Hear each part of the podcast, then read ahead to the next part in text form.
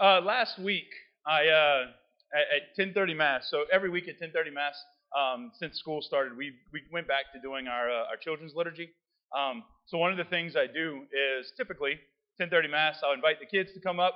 Uh, so any kids that haven't received their first communion, they come on up. They're up here, and it's usually kind of an awkward moment. So I always like like to try and break the ice and talk to them a little bit.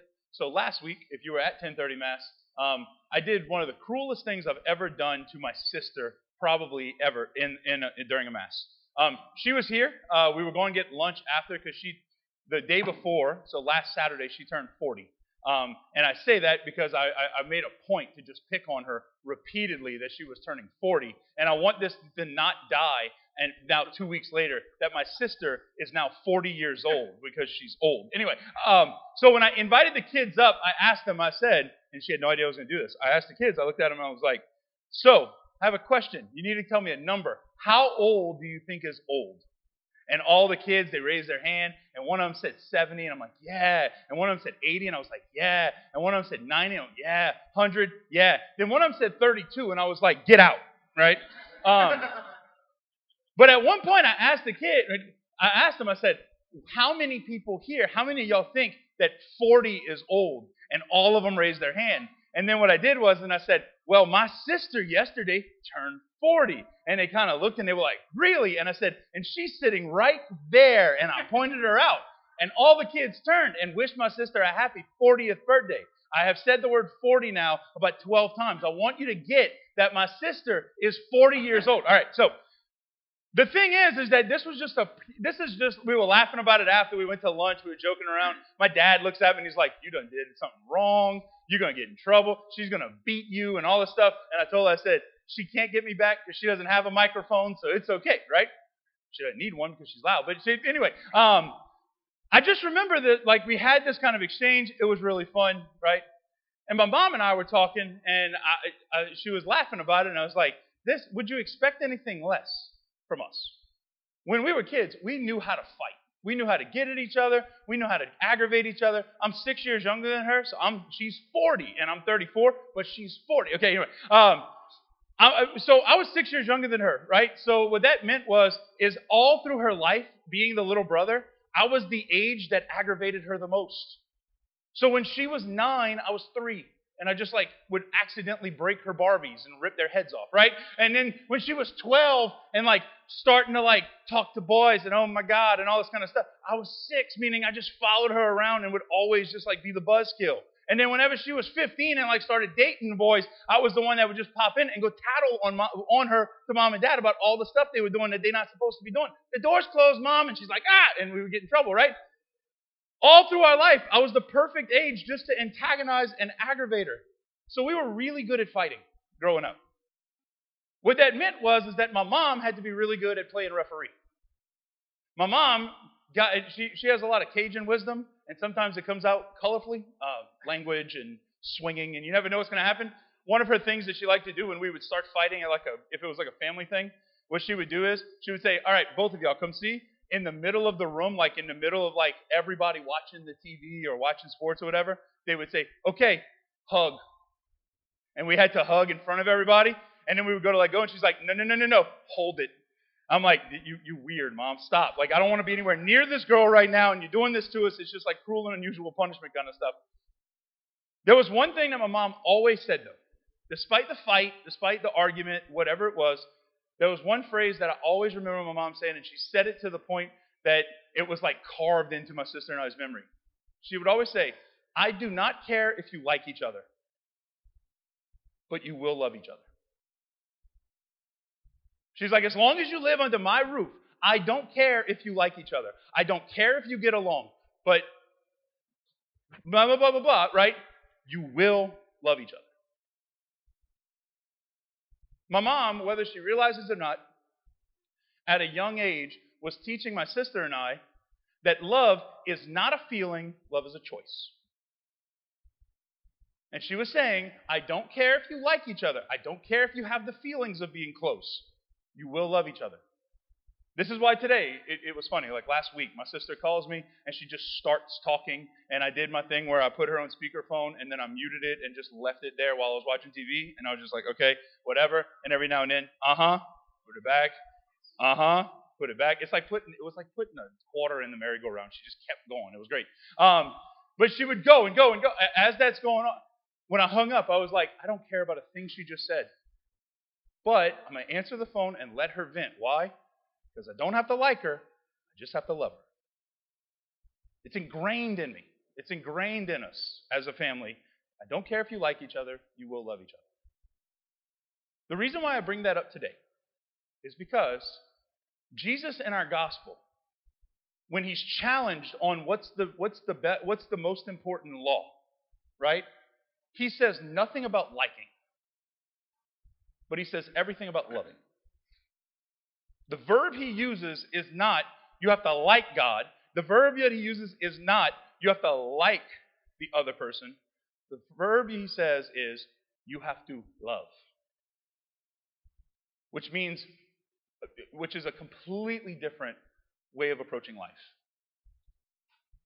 So let, us look at let's look because there's there's two pieces at play here, and they have to go hand in hand. If they don't work together, then we only have half the picture. So what Jesus does is is today after he has already shut down the Sadducees, right? Last week we heard in the gospel that he had this argument. He goes back and forth, and he shuts down the Sadducees. So they're done. The Pharisees is another group of the law, of another group of the religious elite, another group of the learned people in the Jewish faith. They're the ones that are like the keepers of the law. And one of them, they all kind of get together, they huddle together, and one of them says, "I'm going to catch them." The Sadducees shot their shot, they missed, so I'm going to go. And what he does is, is he comes up in front of people in a public setting. He looks at Jesus and puts him on the spot, and he says, "Master, if you would, what is the most important law?" in all of the law. Now, we might not know, but the phrase the law in the Jewish world meant the first five books of the Bible. It was the Torah, right? The first five books of the Bible in the for a Jewish person is venerated the same way for us as Christians. It's venerated the same way as the Gospels. The Gospels are about Jesus. That's why we venerate them higher than the other books of the Bible. The, the Jewish people, they, they saw the first five books of the Bible, the Torah, it was written by Moses right? So he was the chief prophet. He was the first one. He brought them out of slavery, all these things. He wrote, so like they, when they hear the law, they're talking about the first five books of the Bible. In those first five books of the Bible, scholars will say there's about 613 or so laws. So what he's doing to Jesus, he's saying, here's the 613, and he's a lawyer. He knows them front, back, up and down, inside and out, right? So what he's doing is he's trying to catch Jesus to say, Oh, really? You think that one? Well, this is why not. He's gonna, he's gonna, he's gonna come back at Jesus. He's putting Jesus, he's trying to set Jesus up to fail in front of people. And what Jesus does is, he's expecting Jesus to say one of the prohibitions. He's expecting Jesus to maybe say the first of the commandments, thou shalt not do something. But Jesus doesn't. Jesus says two laws that are positive laws two laws that require us to do something. The first one he says is probably one of the most popular of all the scriptures in the Old Testament for a Jewish person. And that is the Shema. It's from, it's from Exodus. What this is, is it's from Exodus, and it's saying, You shall love the Lord your God with all your heart, with all your soul, and with all your strength. Right? Like that's the first, that's the first one that he uses. Um, if you've ever been to like an Orthodox Jewish home or an Orthodox Jewish place, whenever we went, when I was, um, when we were running the March for Life for a while, we went to a um, to a, an Orthodox Jewish retreat center, and what was on the doorpost, there were these little these little square things on every doorpost, and what it was is inside, rolled up, was that first scripture, the Shema, "You shall love the Lord your God." It was written in Hebrew, rolled up and put inside this little box. What they did was is they kept it on their doorpost, and every time they went in and out, an Orthodox Jewish person would touch it as a way of venerating that prayer. In the Old Testament, they actually would pray it three times a day. It was so well known it could be almost likened to us with the Our Father. Catholics usually get a bad rap that we don't know Scripture. If anybody ever asks you, can you quote Scripture? Just pray the Our Father. Jesus taught it in the Scripture, right? We know it. We know that scripture, it falls off of our tongue. We can say it in five seconds if we really want. We probably will later, right, when we pray the Our Father. Um, but the Shema, it was that well known by the Jewish people. So when Jesus uses this scripture, when he says this to them as the first law, they know it. And they've been reciting it. And he's saying, You want to base your life on something? Start there.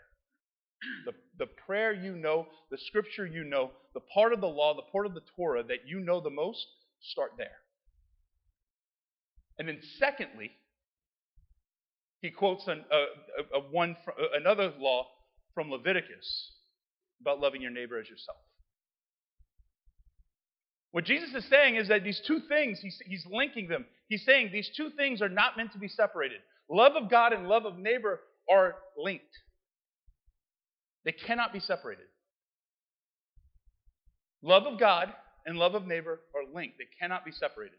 That's why it's such a, it, it, it's, it's so different, it's so weird, it, it, it breaks, it, it, it causes dissonance when we come to church and we pray and we do all the things, but then we go out and then on our way out of church, somebody cuts us off and we say all the words that start with four le- that have four letters, right? Because there's a dissonance in that. Because the relationship that we have with God is supposed to impact the relationship we have with everyone else. It's meant to have a, a, a pour over kind of effect, an overflow effect. But what it does not say is like. What today's gospel does not say is anything about having to like. For example, when it comes to our relationship with God, I, will be the first to admit there are times that I am absolutely 100%, 100% in love with God, but I don't like Him very much. There are times when I'm struggling with something and I'm really having a hard time, that I go to God and I'm like, God, right now, you know what? I love you to death, and I'm going to do everything I can to, to serve you and to, and to act on your commands and act on the way you are leading me. But right now, I really don't like you. Because the cross you gave me is a little bit too heavy right now.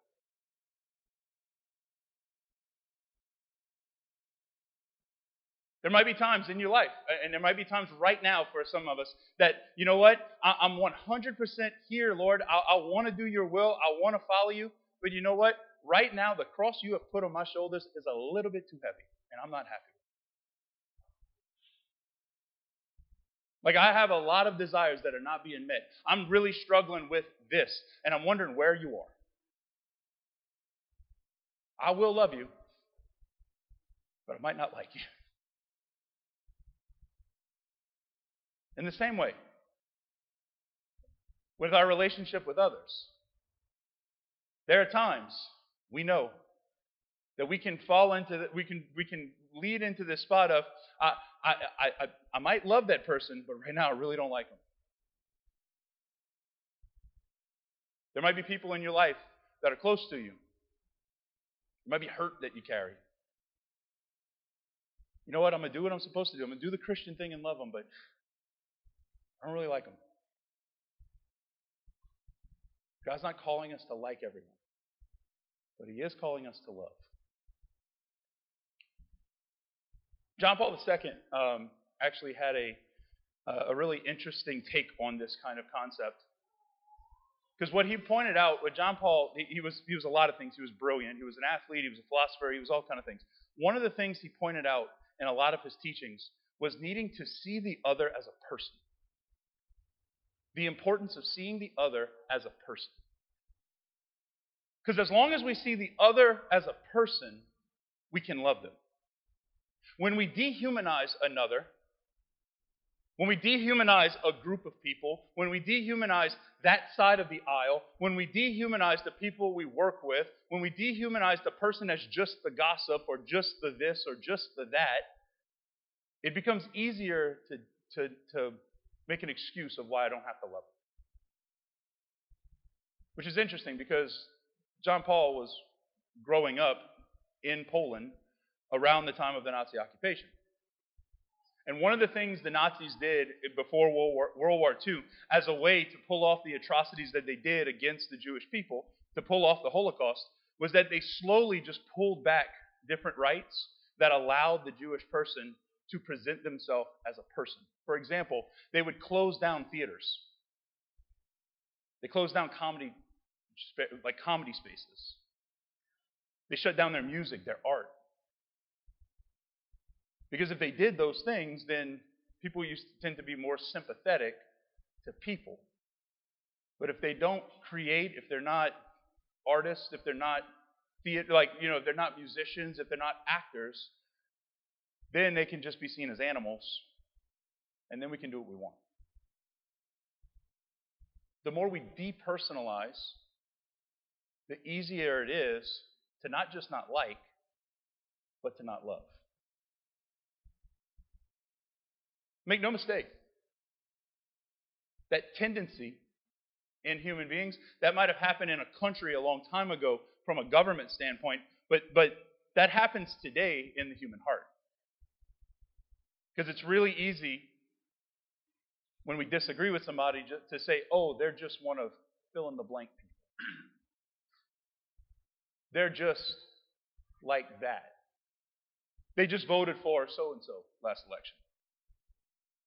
They just identify as fill in the blank. The more we dehumanize, the easier it is to not just not like, but to hold back our love. It happens with God too. Because if God is supposed to be a person, and He is a person, and I am, am in love with a person, well, now, I, when we're in a relationship and there's some give and take, and I will always love you no matter what, regardless of what I get, because I know you want my good. But if I depersonalize it, and God becomes a genie, come in, rub the beads of the rosary, and get what I want, and He doesn't come through, well, I don't really need you. Or if he becomes a vending machine, I come in, I put my I put my change in, right? My, my prayers in. I come to mass, I do the things I'm supposed to do, and then he doesn't come through. Well, I, I don't really need you.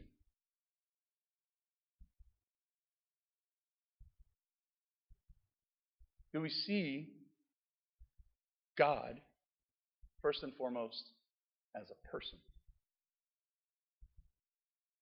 Do, do we see the people that we agree with and disagree with, first and foremost, as people? Because if we don't, it usually gives us an excuse to write them off. It gives us an excuse to, I don't have to love them. Yeah, but we love everyone, but, mm, you know. If we want to follow what Jesus is saying today, it's a challenge for us. Make no mistake. It, it, it, might be a golden rule that we like to that we like to sing songs about in grade school, and we like to share with little kids as, "Hey, this is how you act, and this is how you work, and this is how you live." But it's a lot less romantic the older we get. Do we see our God as a person first?